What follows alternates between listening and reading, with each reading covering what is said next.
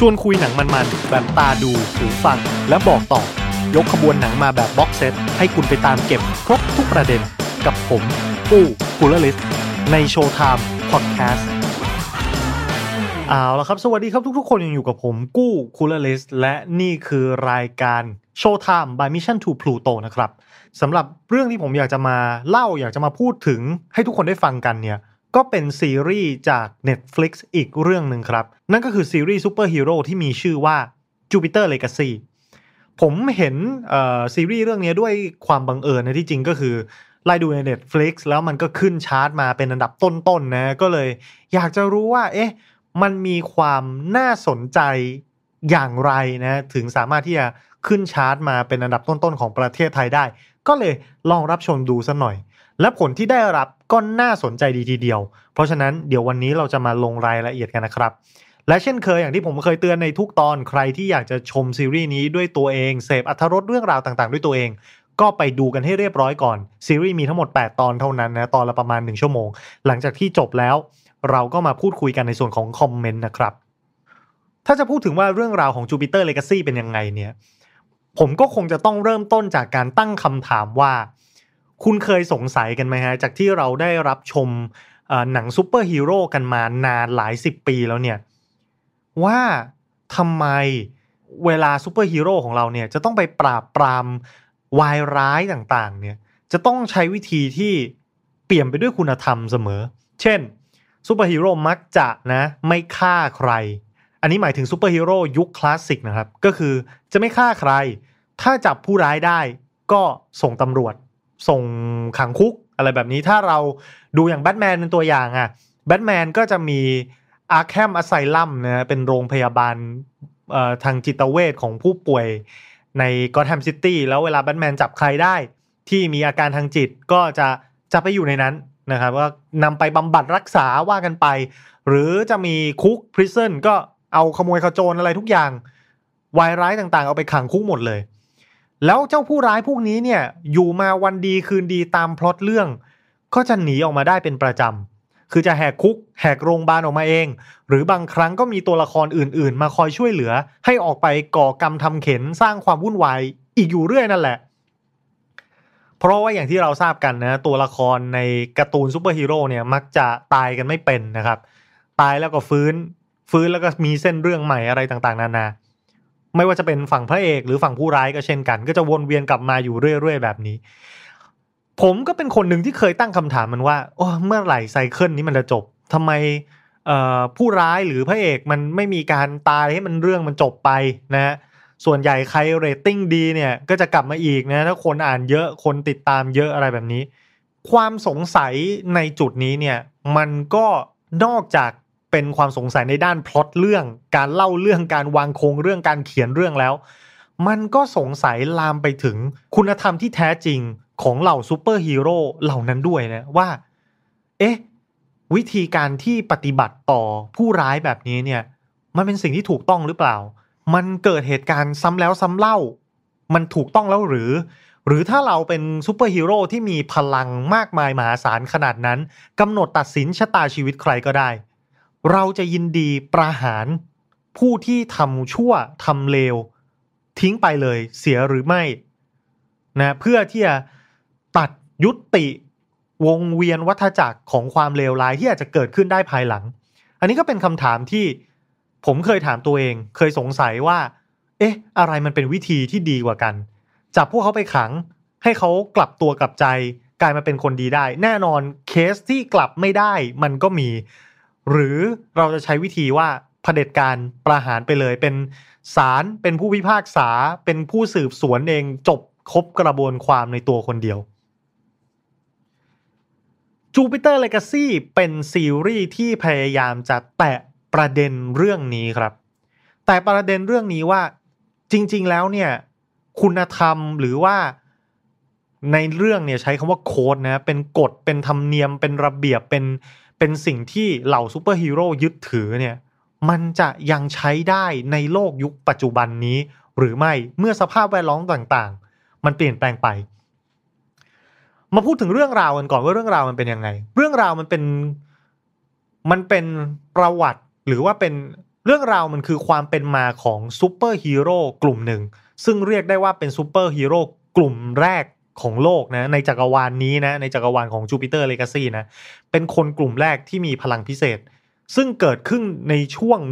1920 1930 1920 ปลายปลายๆนะ 1930 มีคนกลุ่มหนึ่งได้รับพลังพิเศษทำให้เขาเป็นซูเปอร์ฮีโร่เหนือมนุษย์ขึ้นมา แล้วมันก็ทำให้เขามีชีวิตยืนยาวจนถึงปัจจุบัน จนเกิดเป็นซูเปอร์ฮีโร่รุ่น 2 รุ่นลูกของพวกเขาอ่าเรื่องราวมันจะเป็น มันจะเป็นการบอกเล่าเกี่ยวกับการส่งผ่านอำนาจความรับผิดชอบ แล้วก็ยุคสมัยไปสู่คนอีกรุ่นหนึ่ง ลงรายละเอียดกันมาอีกสักนิดนะครับ ตัวเอกของเรื่องเนี่ยจะมีชื่อว่าเชลดอนแซมสันซึ่งเป็นเหมือนกับเป็นตัวเอกของเรื่องนะคือในซีรีส์เรื่องนี้อาจจะมีการจำตัวตนจำชื่อกันยากนิดนึง เพราะว่ามันจะเป็นเหมือนกับ ธรรมเนียมซูเปอร์ฮีโร่โบราณเลย คือจะมีชื่อนามสกุลจริงของตัวละครตัวนั้น กับฉายาสมญาหรือชื่อในวงการ อย่างเช่นคลาร์กเคนท์คือซูเปอร์แมนอ่าอะไรอย่างนี้ ใน Jupiter's Legacy ก็เช่นเดียวกัน มันจะมีชื่อจริงนามสกุลจริงกับชื่อในวงการ ตัวเชลดอนแซมสันเนี่ยชื่อในวงการของเขาคือ Utopian โอ้โห ชื่อก็บอกมาแล้วนะ รากศัพท์ Utopian ก็มาจากยูโทเปียก็คือ ดินแดนแห่งอุดมคติ ดินแดนแห่งอุดมคติที่เต็มไปด้วยความเจริญผาสุกสงบสุข แล้วก็รุ่งเรืองรองนะตัวซีรีส์จะเล่าเรื่องราวสองช่วงเวลาคู่ขนานกันไป ส่วนหนึ่งคือเรื่องราวในยุคปัจจุบัน ซึ่งเป็นเหตุการณ์หลังจากที่ตัวเชลดอนนะครับได้ไปรับพลังพิเศษมาแล้ว กลายเป็นซูเปอร์ฮีโร่ที่อยู่ในวัยชราแล้วนะฮะแล้วก็กำลังจะส่งผ่านพลังและความรับผิดชอบอะไรต่างๆ ให้รุ่นลูกอย่างที่ผมได้เกริ่นให้ฟัง กับอีกเส้นเรื่องหนึ่งเป็นเส้นเรื่องในอดีต ซึ่งเป็นเหตุการณ์ที่ตัวเชลดอนเนี่ยออกประจนภัยไปกับกลุ่มเพื่อนๆที่สุดท้ายแล้วพวกเขาจะต้องพิสูจน์ตัวเอง ว่าคู่ควรกับพลังต่างๆ แล้วกลายเป็นซูเปอร์ฮีโร่หรือไม่ ในซีซั่นนี้เนี่ยซีรีส์เล่าสองเรื่องนี้คู่ขนานกัน ผมจะย้อนไปอดีตก่อนละกัน เพราะว่ามันเป็นเรื่องที่น่าจะเรียกว่า ปูตัวละครแล้วก็ปูโครงเรื่องอะไรคร่าวๆให้กับทุกคนได้เข้าใจนะก็จะสรุปรวมมาสั้น ๆ ง่าย ๆ นะ ตัวเชลดอนเนี่ยเป็นลูกของต้องเรียกว่าเป็นมหาเศรษฐีโรงเหล็กอ่าก็คือเป็นเศรษฐีแหละเป็นเจ้าของโรงงานโรงเหล็กก็คือผลิตเหล็กในช่วงที่เมือง กำลังเจริญเติบโตกำลังต้องสร้างตึกต้องสร้างชาติต้องอะไรต่างๆ เพราะฉะนั้น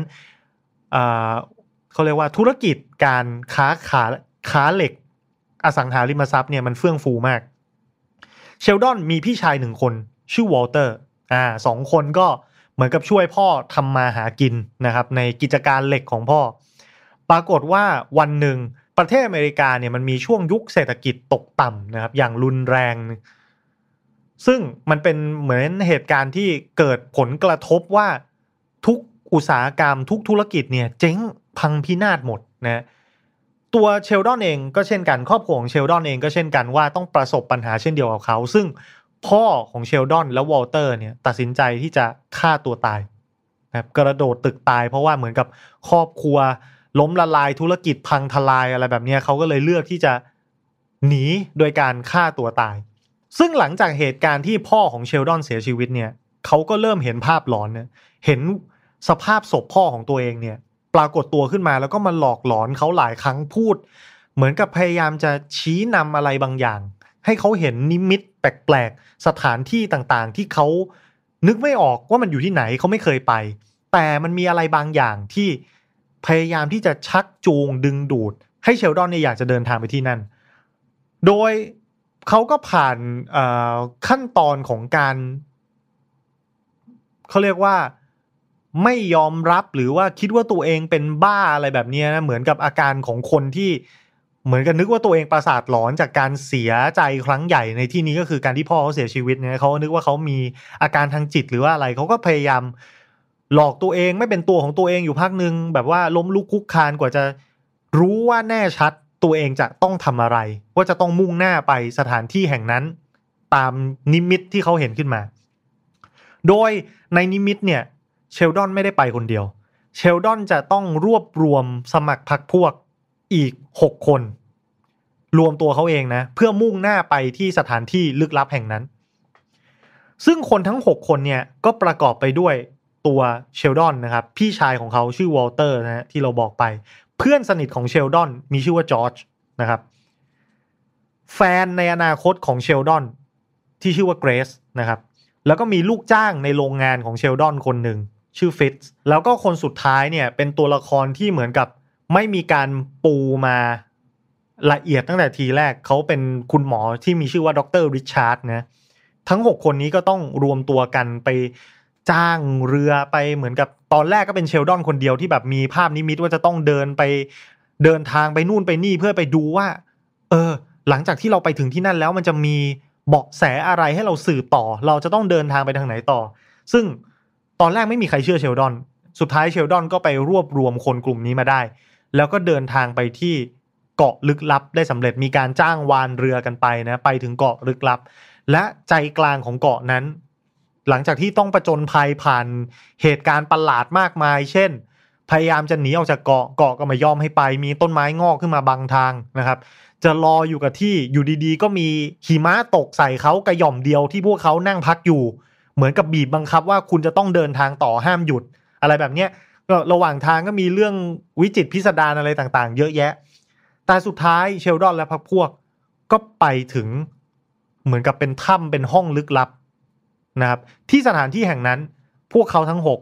ก็ได้ปลดล็อกกุญแจทางเข้า พิสูจน์ตัวเองว่าเป็นคนที่คู่ควรจะได้รับพลังพิเศษ และพวกเขาก็ได้รับพลังพิเศษนั้นนะโดยทั้งหกคนเนี่ยได้รับพลังพิเศษที่แตกต่างกันไป เช่นตัวพระเอกเชลดอนเนี่ยที่ได้ที่ใช้ชื่อเรียกตัวเองว่า Utopian เนี่ยมีพลังคล้ายๆกับซูเปอร์แมนเลยก็คือบินได้ มีความรวดเร็วแข็งแกร่ง มีตายิงเลเซอร์ แต่เลเซอร์เป็นสีฟ้านะ เพื่อไม่ให้มันเหมือนซูเปอร์แมนมากเกินไปอะไรแบบนี้ ก็จะเหมือนกับเป็นเป็น archetype ของของซูเปอร์ฮีโร่เลยว่าเออเป็นคนที่มีพลังมากๆ อะไรแบบนี้แข็งแกร่งมากๆนะตัวแฟนของเชลดอนที่มีชื่อว่าเกรซเนี่ยตอนแรกไม่ได้เป็นแฟนกันนะเกรซกับเชลดอนรู้จักกันได้เนี่ยเพราะว่าเกรซเป็นนักข่าว แล้วไปทำข่าว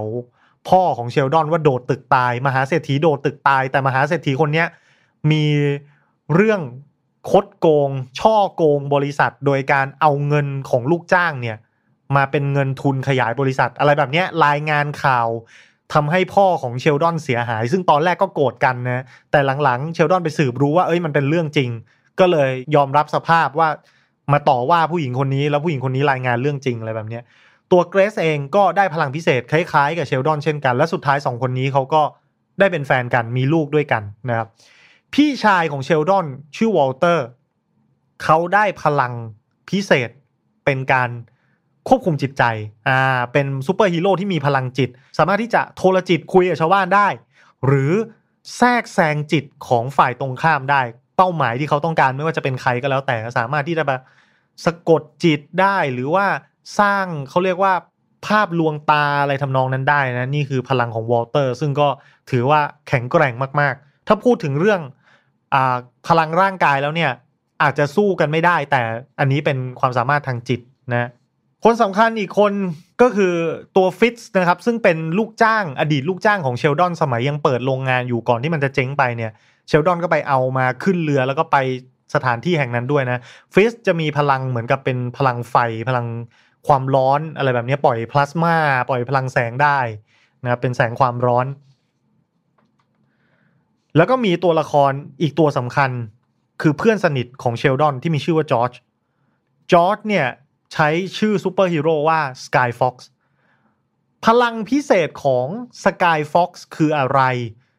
ยังไม่ได้มีการเปิดเผยในเรื่องแน่ชัด แต่ดูเหมือนเขาจะมีความเชี่ยวชาญในการคิดค้นและประดิษฐ์นะแต่พล็อตเรื่องของ Sky Fox เนี่ยมีความสำคัญก็คือ ในบรรดาคนที่ออกเรือไปกับเชลดอนทั้งหมด ตัวจอร์จเนี่ยด้วยความที่เป็นเพื่อนสนิทกับเชลดอน เป็นคนแรกที่เชื่อใจเชลดอน และคิดว่าเชลดอนไม่ได้บ้า คือตอนแรกทุกคนนึกว่าเชลดอนบ้าแบบพ่อตายแล้วเสียใจเพ้อเห็นภาพนู่นนี่นั่น แต่จอร์จเป็นคนที่เชื่อเพื่อนรักเพื่อน support เพื่อนสนับสนุนเพื่อนทุกอย่าง แต่มาดของจอร์จก็จะเป็นแบบเหมือนกับเป็นเศรษฐีเป็นเพลย์บอยหน่อยอะไรแบบนี้นะเป็นคนที่แบบว่าไม่ค่อยยึดมั่นในกฎอะไรเท่าไหร่ ซึ่งดูแล้วก็เข้ากับเชลดอนได้ดีมาโดยตลอด เพียงแต่ว่ามันมีจุดเปลี่ยนสำคัญช่วงหนึ่งก่อนจะถึงเหตุการณ์ปัจจุบันที่ตัวจอร์จหรือสกายฟ็อกซ์เนี่ยทำการเหมือนกับพยายามที่จะทรยศหักหลังกลุ่มซูเปอร์ฮีโร่ซึ่งมีการรวมตัวกันแล้วเรียกตัวเองว่ายูเนียนนะครับคือเหมือนจะเป็นสมาพันธ์สมาคมอะไรสักอย่างอะไรเงี้ยสมาคมซูเปอร์ฮีโร่ผู้ผดุงความยุติธรรมอะไรเงี้ย สกายฟ็อกเป็นคนแรกที่เหมือนกับทรยศกลุ่ม อ่า เพราะว่ากลุ่มเนี้ยมันมีกฎอะไรที่ตัวเชลดอนหรือพระเอกหรือผู้นำของเราเนี่ยวางเอาไว้ น่าสนใจมากหนึ่งเราจะไม่ฆ่าใครทั้งนั้น ไม่ว่าจะเป็นคนชั่วร้ายขนาดไหน เราจะไม่ฆ่าใครสองเราจะไม่ปกครอง นะครับ คุณมีพลังอำนาจล้นฟ้าทำอะไรตามใจได้ทุกอย่าง คุณห้ามเป็นผู้นำคุณจะต้องไม่ปกครองไม่บังคับให้มันเป็นไปตามใจที่คุณต้องการอ่าไม่ฆ่าใคร ไม่ปกครอง และสุดท้ายพวกเขาจะทำได้แค่สร้างแรงบันดาลใจเท่านั้น คือสร้างแรงบันดาลใจในที่นี้คือการทำดีทำตัวเป็นตัวอย่างนะครับ แล้วก็พยายามชักจูง มวลชนให้รู้สึกว่าสิ่งที่เขาทำทางที่พวกเขาเดินมันเป็นเรื่องที่ถูกต้อง ฟังดูดีมากเลยนะฮะ คือไม่ฆ่าไม่ปกครองก็คือจะไม่ใช้อำนาจนั้น ไปในทางที่เสื่อมเสีย มันเป็นการ check and balance รูปแบบหนึ่ง กับทำได้แค่สร้างแรงบันดาลใจให้คนอื่น ฟังดู perfect นะแต่ Skyfox ไม่เชื่อมั่นในคุณธรรมเหล่านี้ แล้ววันหนึ่งก็ลุกขึ้นมา ต่อต้านกลุ่มยูเนียน เพื่อนๆ กลุ่มเดิมของเขา หลังจากที่มีการรบกันอย่างใหญ่หลวง Skyfox เป็นฝ่ายพ่ายแพ้ แล้วหายสาบสูญไปนะครับหายสาบสูญไปไม่มีใครตามเจอ แต่ Skyfox เองก็มีลูกชายคนหนึ่งชื่อว่า Hutch นะครับก็ปรากฏในเรื่องเส้นเรื่องปัจจุบันเช่นเดียวกัน Hutch โดยส่วนตัวไม่มีพลังพิเศษอะไร แต่เขามีของวัตถุวิเศษหนึ่งชิ้น ที่ใช้เป็นประจำคู่มือ นั่นก็คือเหมือนก็เป็นคาถาคาถาวิเศษที่มีชื่อว่าบูโบ สายฟ้าสีฟ้าเนี่ยนะบูโบ ซึ่งเจ้าของคนเดิมก็คือด็อกเตอร์ริชาร์ดหนึ่งในหก original ซูเปอร์ฮีโร่หกคนแรกนะที่ผมยังไม่ได้พูดถึงมาก่อนเนี่ย เป็นเจ้าของไอ้เจ้าคาถาตัวนี้คาถาตัวนี้มีความสามารถที่ดูแล้ว ไม่ได้ วิเศษอะไรกว่าคนอื่นเลย คนอื่นเขามีพลังเหาะเหินเดินอากาศ มีความแข็งแกร่งมีความรวดเร็ว แต่คทาเนี่ยมันเป็นคทา teleport หายตัวได้ คือถ้าคุณสั่งให้มันเดินทางไปที่ไหนมันก็จะไปที่นั่น สั่งให้มันกลับมามันก็จะกลับมา ถ้าคุณถือมันไว้ในมือ แล้วคุณบอกว่า เอ้ย ผมอยากไปเซินเจิ้นมันก็จะพาคุณว้าไปเซินเจิ้นผมอยากจะกลับบ้านก็ warp คุณกลับบ้านก็ดีเหมือนกันนะก็หนีรถติดได้อะไรอย่างเงี้ย ดูแล้วไม่มีพิษสงไม่มีพิษไม่มีภัยใช่ไหมแต่มันอยู่ที่คนใช้ครับ คนใช้สามารถที่จะบอกว่าขอให้คาถาเนี้ยมันหายวับเข้าไปในหัวใจของคุณ สิ่งที่จะเกิดขึ้นก็คือกระทามันจะหายตัวแล้วไปโผล่พรวดกลางหัวใจของคุณ ซึ่งทำให้คุณตายทันทีตายทันทีเลยอยู่ดีๆมีวัตถุงอกขึ้นมาในตัวเรานะตายไปเลย แล้วก็วาร์ปกลับมา อะไรแบบเนี้ย เพราะฉะนั้น ดูแล้วเหมือนเป็นของที่ไม่มีพิษสงแต่โคตรโหดนะครับ ทีนี้เส้นเรื่องในอดีตเนี่ย มันก็จบลงตรงนี้ครับว่ากลุ่มมิตรสหายทั้ง 6 เนี่ย รวมตี้กันนะครับ ขึ้นเรือพร้อมกับลูกเรืออีกจำนวนหนึ่งก็มีพวกกัปตันเรือต้นหนต้นกลอะไรเงี้ยนะอีกเจ็ดแปดคนเนี่ยกลุ่มใหญ่ๆเนี่ยขึ้นเรือไปถึงเกาะปริศนา แล้วก็ไปได้รับพลังพิเศษมา ซึ่ง 6 คนนี้ได้เป็น ซูเปอร์ฮีโร่กลุ่มแรกของโลกนะครับวันเวลาผ่านไปเหตุการณ์ตัดมาที่เส้นเรื่องปัจจุบันกันบ้าง ในในซีรีส์นี่เขาจะเล่าสลับไปสลับมานะ ไม่ได้เล่าเป็นก้อนเดียวแบบผมนะ แต่นี่ผมเรียบเรียงมาใหม่เพื่อมันง่าย ในเหตุการณ์ปัจจุบัน ตัวเชลดอนหรือยูโทเปียของเราเนี่ย ได้แต่งงานกับเกรซนะฮะ ซึ่งฉายาซูเปอร์ฮีโร่ของเธอก็คือ Lady Liberty เทพีเสรีภาพนั่นแหละ อืมแล้วมีลูกด้วยกันสองคน คนหนึ่งชื่อแบรนดอนเป็นผู้ชาย คนน้องชื่อโคลอีเป็นผู้หญิงนะครับ ดูแล้วเหตุการณ์ประเภทว่าพ่อแม่เป็นซูเปอร์ฮีโร่ทั้งคู่แต่งงานกันมีลูกออกมาสองคนก็น่าจะเป็นเรื่องราวที่แบบ happy นะฮะ ดูเป็นครอบครัว perfect น่าจะน่ารัก หรือถ้าใคร ติดภาพมาจากการ์ตูนซูเปอร์ฮีโร่ของพิกซ่าเรื่อง The Incredible นะก็จะมีครอบครัว 5 คนใช่ไหมพ่อแม่ 2 คนเป็นซูเปอร์ฮีโร่ทั้งคู่ แล้วก็มีลูกๆน้อย 3 คนอะไรแบบนี้ก็ดูเป็นครอบครัว happy แต่เรื่องนี้เปล่า dark กว่านั้น ครอบครัวของเชลดอนเนี่ย ไม่มีความสุขครับ คือตัวจักรวาลของ Jupiter's Legacy เนี่ยซูเปอร์ฮีโร่อาศัยอยู่ปะปนกับมนุษย์ทั่วไป โดยไม่มีการซ่อนตัวอีกแล้ว คือไม่จำเป็นต้องปกปิดตัวตน identity เป็นความลับเหมือนกับ ให้ใครรู้ไม่ได้อะไรอย่างเงี้ยว่าเราเป็นซูเปอร์ฮีโร่นะเปล่า คือแทบจะทุกคนก็คือ มีตัวตนเปิดเผยต่อสาธารณะทั้งสิ้น และครอบครัวของเชลดอนและเกรซก็อยู่ในสปอตไลท์ลูกชายและลูกสาวของเขาก็เหมือนกับเติบโตมาผ่านการฟูม เติบโตมาผ่านการฟูมฟักด้วยพ่อแม่ที่เข้มงวดมากๆ พ่อเป็นหัวหน้าซูเปอร์ฮีโร่ของโลกนะและพยายามที่จะวางกฎระเบียบจัดการอะไรต่างๆ มากมายนะ แล้วก็พยายามจะเข้มงวดกับลูกสองคน ลูกชายลูกสาว ผลลัพธ์ที่ออกมา ต้องบอกว่าน่าสะเทือนใจและค่อนข้างจะขอใช้คำหยาบๆ ก็คือเฮงซวยในความคิดของผมนะ ลูกชายคนโตแบรนดอน เป็นซูเปอร์ฮีโร่ที่ใช้ชื่อว่าพารากอน ก็มีพลังเหมือนพ่อ แข็งแกร่งเหมือนพ่อ หลายๆ คนก็อาจจะบอกว่าเขาแข็งแกร่งเป็นอันดับสองของโลกในตอนนี้รองจากพ่อตัวเองนะแบรนดอนเป็นคนที่ใช้ชีวิตเพื่อพิสูจน์ให้พ่อเห็น และยอมรับว่าตัวเองเนี่ยจะเป็นทายาทที่คู่ควรนะครับคือเขาใช้ชีวิตแบบไม่มีความสุขเลย คือทุกอย่างที่เขาพยายามจะทำทำเพื่อพิสูจน์ตัวให้พ่อเห็น ให้พ่อยอมรับว่าเฮ้ยพ่อ ผมก็เป็นคนใช้ได้นะ แต่พ่อซึ่งก็เข้มงวดเกินไป พ่อก็ซึ่งรู้สึกว่าลูกชายไม่เคยดีพอ ก็แสดงให้ลูกเห็นว่ามึงไม่ดีพอ ลูกก็บอบช้ำทางใจนะว่า ไม่ว่าเขาจะพยายามทำดีเท่าไหร่ มันก็ไม่เคยได้มาตรฐานที่พ่อวางเอาไว้ เลยสักครั้ง อันนี้คือในส่วนของเชลดอนเนี่ยเขาว่าเป็นมนุษย์ที่มีปมว่า ฉันจะพิสูจน์ตัวยังไงให้พ่อฉันยอมรับสักที ในขณะที่ฝั่งลูกสาวบ้าง ลูกสาวอย่างโคลอีเนี่ยเจอกฎระเบียบของครอบครัวที่เคร่งครัดเกินไปทำในสิ่งที่ตรงกันข้ามกับพี่ชายโดยสิ้นเชิง พี่ชายคือคนที่ก้มหน้ายอมรับกฎทุกอย่าง และพยายามพิสูจน์ให้พ่อเห็นแต่เสียใจที่ตัวเองทำเท่าไหร่ก็ไม่ดี โคอี้บอกว่าแล้วทำไมกูต้องเสียใจทำไมกูต้องมานั่งคิด น้อยเนื้อต่ำใจ กดตัวเองให้ต่ำลง ไม่ได้มาตรฐานตามคนอื่น ก็ช่างมันดิกลายเป็นลูกนอกข้อครับหนีออกจากบ้านไม่สูงสิงกับพ่อแม่ตัวเอง ไปติดยาไปเสพยาเป็นนางแบบนะครับทำอาชีพเป็นนางแบบ แล้วก็ติดยาด้วยนะเสพยานะคือกลายเป็นกบฏเต็มตัว คือไม่ว่าพ่อแม่แบบอยากจะทำอะไรปรารถนาดีแค่ไหนอยากจะคุยอะไรคือไม่ฟังแล้ว นะครับ เพราะว่าต่อต้านไปแล้วนะครับหนีออกจากบ้านไม่อยู่ด้วยกันเป็นซะเลย ไม่เจอหน้ากันนานๆเจอกันทีอะไรทำนองนี้ เรื่องราวมันก็เลยค่อนข้างที่จะชุลมุนชุลเก แล้วก็ดาร์กพอสมควรนะมันมันมันไม่ใช่แค่ มันไม่ใช่แค่นั้นนะคือ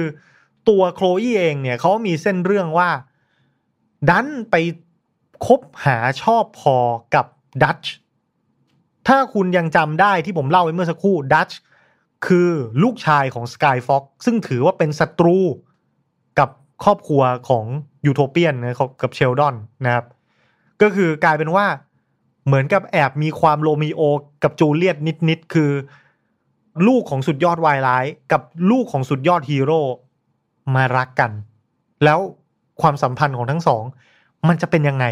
มันจะไปต่อกันได้หรือไม่ อันนี้เป็นสิ่งที่ต้องติดตามกันต่อไป ทีนี้ปมประเด็นเหตุการณ์ในปัจจุบันเนี่ย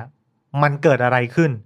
คือการเล่าเรื่องย้อนอดีตเนี่ย มันเส้นเรื่องมันจบลงแล้วได้ตั้งแต่ซีซั่นหนึ่งในอดีตก็คงจะไม่มีเหตุการณ์อะไร ย้อนไปมากกว่านี้สักเท่าไหร่นะฮะเพราะฉะนั้นในซีซั่นหนึ่งเนี่ยเรื่องในส่วนของปัจจุบันเนี่ยมันคือส่วนที่จะต่อยอดไปในอนาคตซีซั่นต่อๆไป ปมประเด็นในปัจจุบันนี้เกิดอะไร ในจักรวาลของ Jupiter's Legacy มันจะมีผู้ร้ายที่เก่งกาจมากๆหนึ่งคน ชื่อว่า Black Star แบบดาวมนุษย์ตยู ดาวทมิน ดาวดำอะไรก็แล้วแต่จะแปลนะเอ่อ Black Star เนี่ยจริง ๆ แล้วเป็นวายร้ายที่ถูกจับได้เรียบร้อยแล้ว เมื่อเขาถูกจับได้เรียบร้อยแล้ว เขาถูกอย่างนี้แล้วถูกส่งไปคุมขังในคุกที่มีมาตรการป้องกันแน่นหนาที่สุดที่มีชื่อว่า Supermax นะครับในในเรื่องชื่อ Supermax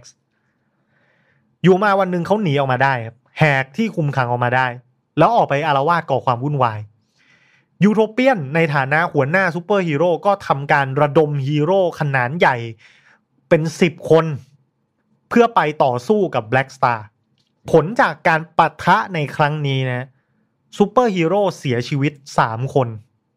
สามคนนี้เป็นซูเปอร์ฮีโร่รุ่นเด็ก ซึ่งเป็นเพื่อนกับอ่าแบรนดอนทั้งสิ้น เป็นเพื่อนกับพารากอน เป็นเพื่อนกับลูกพระเอกอะพูดง่ายๆและการต่อสู้ครั้งเนี้ย ตึงมือมาก คือซูเปอร์ฮีโร่เอากันไม่อยู่เกือบจะตายกันทุกคนด้วยซ้ำนะ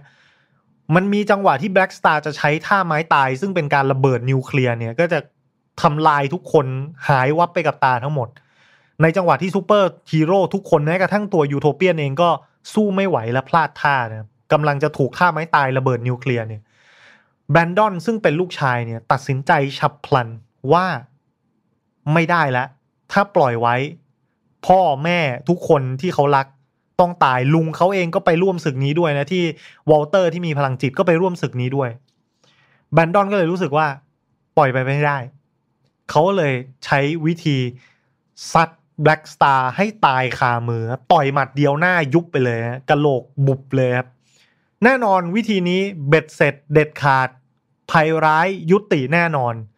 แต่มันสร้างความไม่พอใจให้กับพ่อของเขามาก เพราะพ่อเขาพร่ำสอนเขาบอกว่า มันมีกฎของมันอยู่ว่าเราจะไม่ฆ่าใครทำไมถึงไม่เชื่อทำไมถึงไม่จำทำไมถึงไม่ทำตาม ไอ้ลูกชายก็บอกว่า ถ้าผมไม่ฆ่าทุกคนในที่นี้มันตายไปหมดแล้วนะพ่อ มันทำให้เกิด รอยร้าวขนาดใหญ่อีกครั้งในกลุ่มซูเปอร์ฮีโร่ครับ เพราะมันเกิดความรู้สึกที่ว่ากฎของยูโทเปียนน่ะมันโบราณค่ำครึทำไมเวลาเราไปต่อสู้กับวายร้ายต่างๆ เนี่ย เราต้องเอาชีวิตเสี่ยงเป็นเสี่ยงตายเนี่ยทำไมมันถึงมีสิทธิ์ฆ่าเราได้ มันไม่เคยออมมือให้เราเลย มันฆ่าเราได้ แต่ทำไมเราถึงฆ่ามันไม่ได้ เราทำได้แค่จับ มันไม่ยุติธรรมซูเปอร์ฮีโร่รุ่นเด็กต่างๆ ที่เป็นวัยใกล้เคียงกับแบรนดอนนะครับ หรือแม้กระทั่งในกลุ่มซูเปอร์ฮีโร่รุ่นเก่าเองก็ตาม ก็เริ่มรู้สึกว่า วิธีของยูโทเปียนกฎของยูโทเปียน มันไม่ถูกมันมันมันใช้ไม่ได้แล้วในโลกปัจจุบันนะครับ แม้กระทั่งวอลเตอร์เอง ซึ่งเป็นพี่ชายของเชลดอน ก็เคยมีการพูดคุยกันสองต่อสองว่า ฉันไม่เห็นด้วยกับกฎเหล่านี้ที่ตั้งมา เพราะการที่เราไม่บังคับใคร การที่เราไม่ปกครอง การที่เราไม่สั่งการเนี่ย ทุกคนมีเสรีภาพในความคิดเห็น ทุกคนสามารถที่จะแสดงออกอย่างไรก็ได้ ความแตกต่างหลากหลายนี้นำมาซึ่งความวุ่นวาย นำมาซึ่งการเถียงกันไม่จบสิ้นนำมาซึ่งการทำอะไรไม่ได้สักอย่าง เพราะมัวแต่เถียงกันนะถ้าเขาเป็นผู้นำอันนี้ในที่นี้หมายถึงวอลเตอร์นะเขาจะรู้สึกว่า ก็สั่งมันไปเลย เราก็ shape ไปเลยทุกอย่างจะเป็นการเมืองสังคม เศรษฐกิจ เรากำหนดเองได้เลย เรามีพลังนี่เรากำหนดให้มันเป็นไปตามที่เราต้องการเลย ทุกอย่างก็จบสงบสุขเจริญก้าวหน้ารุ่งเรืองอย่างแน่นอน แต่ยูโทเปียน ก็ไม่เห็นด้วยกับวิธีการนี้นะครับ แล้วมันไม่ใช่เพียงรอยร้าวที่เกิดขึ้นในระหว่างกลุ่มซูเปอร์ฮีโร่ด้วยกันนะประชามติ หรือคนธรรมดาที่ติดตามข้อมูลข่าวสารเอง สังคมทั่วไปรอบนอกที่มองเหตุการณ์นี้เข้ามา คนธรรมดาเหมือนคุณและผมอย่างเงี้ยเจ็ดสิบแปดเปอร์เซ็นอันนี้มีมีในบทในในซีรีส์นะเขาบอกว่าผู้คนเจ็ดสิบแปดเปอร์เซ็นต เห็นด้วยกับวิธีที่จะจัดการกับเหล่าวายร้ายอย่างเบ็ดเสร็จเด็ดขาดฆ่ามันเลย เลี้ยงมันไว้ทำไม ให้มันอยู่ในคุกก็เปลือง เปลืองงบในการดูแลจัดการฆ่ามันสิอะไรแบบนี้นะ แม้กระทั่ง หมอจิตแพทย์ประจำตัวของยูโทเปียน ซึ่งเป็นอดีตศัตรูนะ เป็นหนึ่งในอดีตผู้ร้ายที่ยูโทเปียนถูกจับได้ ถูกยูโทหนึ่งในผู้ร้ายที่ยูโทเปียนจับได้เนี่ย ถูกขังไว้ในคุก Supermax เนี่ย ก็ทำหน้าที่เป็นจิตแพทย์ให้ยูโทเปียนนะ ผู้ร้ายคนนี้ยังบอกว่า คุณลองคิดถึงทหารตำรวจสิ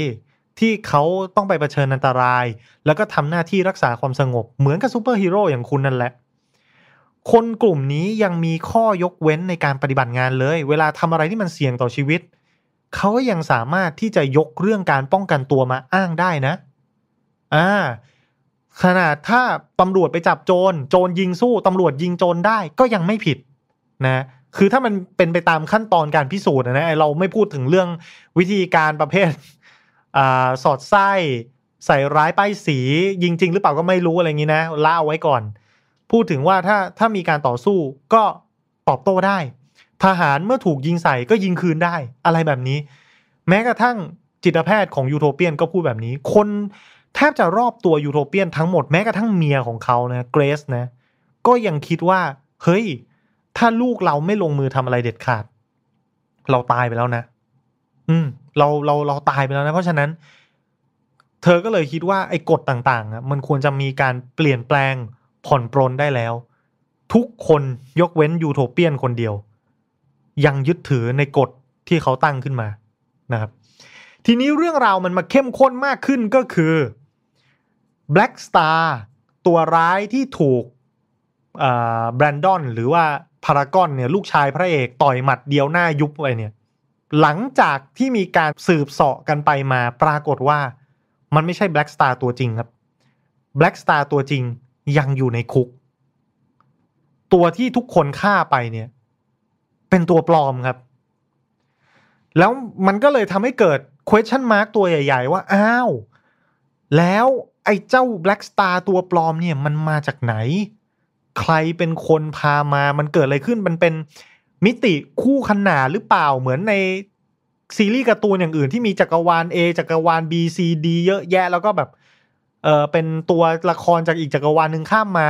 หรือว่าเป็นของปลอมทำเหมือน หรือว่าถูกใครบงการใช้มาอะไรยังไงกันแน่ เรื่องราวในซีซั่นหนึ่งมันคือการสืบหาประเด็นนี้ครับว่ามันเกิดอะไรขึ้น เอาศพ Black Star ไปผ่าพิสูจน์ พบกับสิ่งของที่เหมือนกับเป็นเครื่องยนต์กลไกประหลาดพิเศษเป็นลูกบอลลูกหนึ่ง ลูกบอลเหมือนโลหะอะไรสักอย่างลูกหนึ่ง ทุกคนก็เลยลงความเห็นกันว่า ไอคนที่จะผลิตของแบบนี้ขึ้นมาได้เนี่ย ในโลกเนี้ย มันมีคนเดียว คือสกายฟ็อกเพราะฉะนั้นเราจะต้องตามหาตัวสกายฟ็อกให้เจอให้ได้ เขาน่าจะเป็นคนที่อยู่เบื้องหลัง และรับรู้เรื่องนี้ดีทั้งหมดนะครับ ก็เลยมีการต้องมาสืบตามหาตัวสกายฟ็อกกันซึ่งหายสับสูญไปนานหลายสิบปี แล้วไม่มีใครรู้ว่าสกายฟ็อกอยู่ที่ไหนเบาะแสเดียวที่มีแน่นอนคือลูกชายของสกายฟ็อกที่ชื่อว่าฮัชนั่นแหละ ก็มีการยูโทเปียนก็ไปตามตัวเจอฮัชนะครับ ว่าเฮ้ยพ่อมึงอยู่ไหนอะไรเงี้ยฮัชก็บอกไม่รู้ ไม่เจอหน้ามาตั้งนานแล้ว บอกไม่ได้เหมือนกัน ซึ่งฮัชเองก็พยายามตามหาพ่อครับเขาเขาไม่รู้เหมือนกันว่าพ่อเขาอยู่ไหนนะเมื่อทุกคนมืดแปดด้านไม่สามารถจะตามเจอได้ว่า เบื้องหลังเรื่องนี้เรื่องราวที่แท้จริงมันคืออะไร กลุ่มยูเนียนนะกลุ่มซูเปอร์ฮีโร่เนี่ยก็เลยคิดวิธีที่พิสดารที่สุดขึ้นมา นั่นก็คือพยายามเจาะเข้าไปในจิตใจของศพที่ตายไปแล้วนะ อย่างที่เราทราบกันที่ผมเกริ่นมาตอนต้นเรื่องว่าในกลุ่มซูเปอร์ฮีโร่เนี่ยมันมีคนหนึ่งคนที่สามารถมีพลังจิต ควบคุมจิตใจคนอื่นได้ คนคนนั้นก็คือวอลเตอร์ ซึ่งเป็นพี่ชายของเชลดอนวอลเตอร์ก็พยายามที่จะควบคุมเหมือนกับเจาะเข้าไปในศพของแบล็กสตาร์ตัวปลอมครับ เพื่อที่จะดึงข้อมูลภายในออกมาว่า จริง ๆ แล้วเนี่ย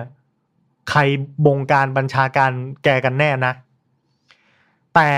กลัวว่าพลังจิตจะไม่พอ ก็เลยต้องไปเอาลูกสาวของวอลเตอร์วอลเตอร์มีลูกสาวหนึ่งคนชื่อไรกุนะครับ ก็เป็นลูกสาวที่มีพลังจิต เช่นเดียวกับพ่อ แต่สองคนนี้ไม่ถูกกันนะก็ไม่ได้เขาเรียกว่าไม่ได้สนิทสนม ไม่ได้ทำงานร่วมกันได้ แต่ด้วยคำร้องขอของเหล่ายูเนียนนะฮะตัวยูโทเปียตัวเลดี้ลิเบอร์ตี้ก็ขอร้องให้หลานมาช่วย หลานก็เลยมาช่วยนะครับไรกูก็เลยมาช่วย มีนักเขาเรียกว่าอะไรผู้ใช้พลังจิตสองคน ร่วมมือกันเจาะเข้าไปในความคิดของ Black Star ตัวปลอม ผลลัพธ์ที่ได้หลังจากที่เจาะลงไปในห่วงความคิดของศพนะแต่ศพก็คือศพอยู่ดีอะก็คือโดยปกติแล้วเนี่ยศพจะมีความรู้สึกนึกคิดหรือมีจิตใต้สำนึกได้ แต่วอลเตอร์ต้องใช้พลังงานอย่างมากในการกระตุ้นให้ศพเหมือนกับ มีพลังงานขึ้นมาเพื่อที่จะเจาะเข้าไปในจิตใต้สำนึกได้นะแล้วก็หวุดหวิดเกือบจะไม่รอด ดวงจิตเกือบจะถูกขังติดอยู่ในห่วงความคิดของศพนั่นแหละ แต่สุดท้ายก็หนีรอดมาได้ และออกมาให้ข้อมูลกับทุกคนว่า สิ่งที่เราสันนิษฐานเอาไว้ตอนแรกนั่นนะถูกต้อง Skyfox คือผู้อยู่เบื้องหลัง Black Star ตัวปลอมเป็นความจริง นี่คือสิ่งที่วอลเตอร์ออกมาบอกให้ทุกคนได้ฟัง แต่หลังจากนั้นไม่นานวอลเตอร์ก็ไปหาไรกุลูกสาวตัวเองอีกครั้ง หลังจากที่ไรกุก็ไปช่วยเจาะเข้าไปในจิตใจของศพแบล็กสตาร์นะครับละสองคนนี้มาคุยกันแบบสไตล์พ่อลูกที่เกลียดขี้หน้ากัน ว่า รู้แล้วใช่ไหมว่าจริง ๆ แล้วมันเกิดอะไรขึ้น ไรกูก็บอกว่า รู้แล้ว จริง ๆ แล้วคนที่อยู่เบื้องหลังเรื่องราวทั้งหมด ไม่ใช่สกายฟ็อกซ์แต่เป็นฝีมือพ่อนั่นแหละ พ่อเป็นคนสร้างเรื่องทุกอย่างขึ้นมา และพยายามจัดฉากว่ามันเป็นฝีมือของ Skyfox เพราะว่าพ่อเนี่ยอยากที่จะทำให้มันเกิดความเปลี่ยนแปลงภายในยูเนียนต้องการที่จะให้เปลี่ยนตัวผู้นำของเราซูเปอร์ฮีโร่จากเชลดอนน้องชายตัวเองมาเป็นตัวพ่อ ถ้าพ่อไม่อยากให้หนูปูดเรื่องนี้ ไม่อยากให้เอาเรื่องนี้ไปโพนทะนาให้ใครฟัง จ่ายมาห้าสิบล้าน คือด้วยความที่พ่อลูกมันไม่สนิทกันนะก็ก็เลยมีอะไรแบบนี้ออกมาวอลเตอร์ก็เลยจัดการฆ่าปิดปากลูกสาวตัวเองครับ เชือดแบบไม่ใยดีเลยอะฆ่าทิ้งเลย ว่าในเมื่อร่วมมือกันไม่ได้ ลูกไม่ยอมมาอยู่ฝ่ายเดียวกับฉัน และแกเป็นคนที่รู้ความลับทั้งหมด เพราะฉะนั้นแกตายซะฆ่าลูกตัวเองและซีซั่นหนึ่งของ Jupiter Legacy ก็จบลงแต่เพียงเท่านี้เรื่องราวจะดำเนินไปอย่างไร ต้องไปติดตามในซีซั่น2ซึ่งผมก็มองว่าเอ้ยมันทิ้งเอาไว้น่าสนใจดีมากทีเดียว ตัวผู้ร้ายที่แท้จริง คือตัววอลเตอร์นั่นเองนะเขามีแผนจะทำอะไรสกายฟ็อกซ์อยู่ที่ไหน เป็นล้วนแล้วแต่เป็นเรื่องที่น่าติดตาม แต่ประเด็นสำคัญที่สุดเมอริดใหญ่ที่ผมได้จากการดูซีรีส์เรื่องนี้มันก็ยังไม่ได้รับการตอบคำถามนะครับว่า สุดท้ายแล้ว การที่เรายึดถือคุณธรรมที่ว่ามาไม่ฆ่าใคร ไม่ปกครอง เราจะสร้างแค่แรงบันดาลใจเท่านั้น กับในเมื่อเรามีอำนาจเราก็ควบคุม และชี้นำมันไปในทางที่ดีสิ แบบไหนมันดีกว่ากัน แบบไหนที่คุณชื่นชอบ หรือคุณมีคำตอบที่เบ็ดเสร็จเด็ดขาดสมบูรณ์แล้วหรือไม่ว่า อะไรคือทางเลือกที่ดีที่สุดของเรา ผมเองคิดว่าผมมี แต่ผมอยากฟังสิ่งที่ทุกคนจะพูดมากกว่า เพราะฉะนั้นก็อย่าลืมคอมเมนต์กันในส่วนของคอมเมนต์ด้านล่างใต้วิดีโอนะครับ ผมจะรออ่านนะว่า แต่ละคน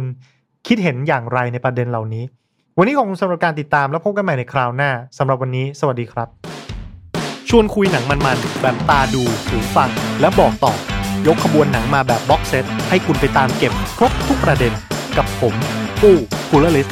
ในโชว์ไทม์พอดแคสต์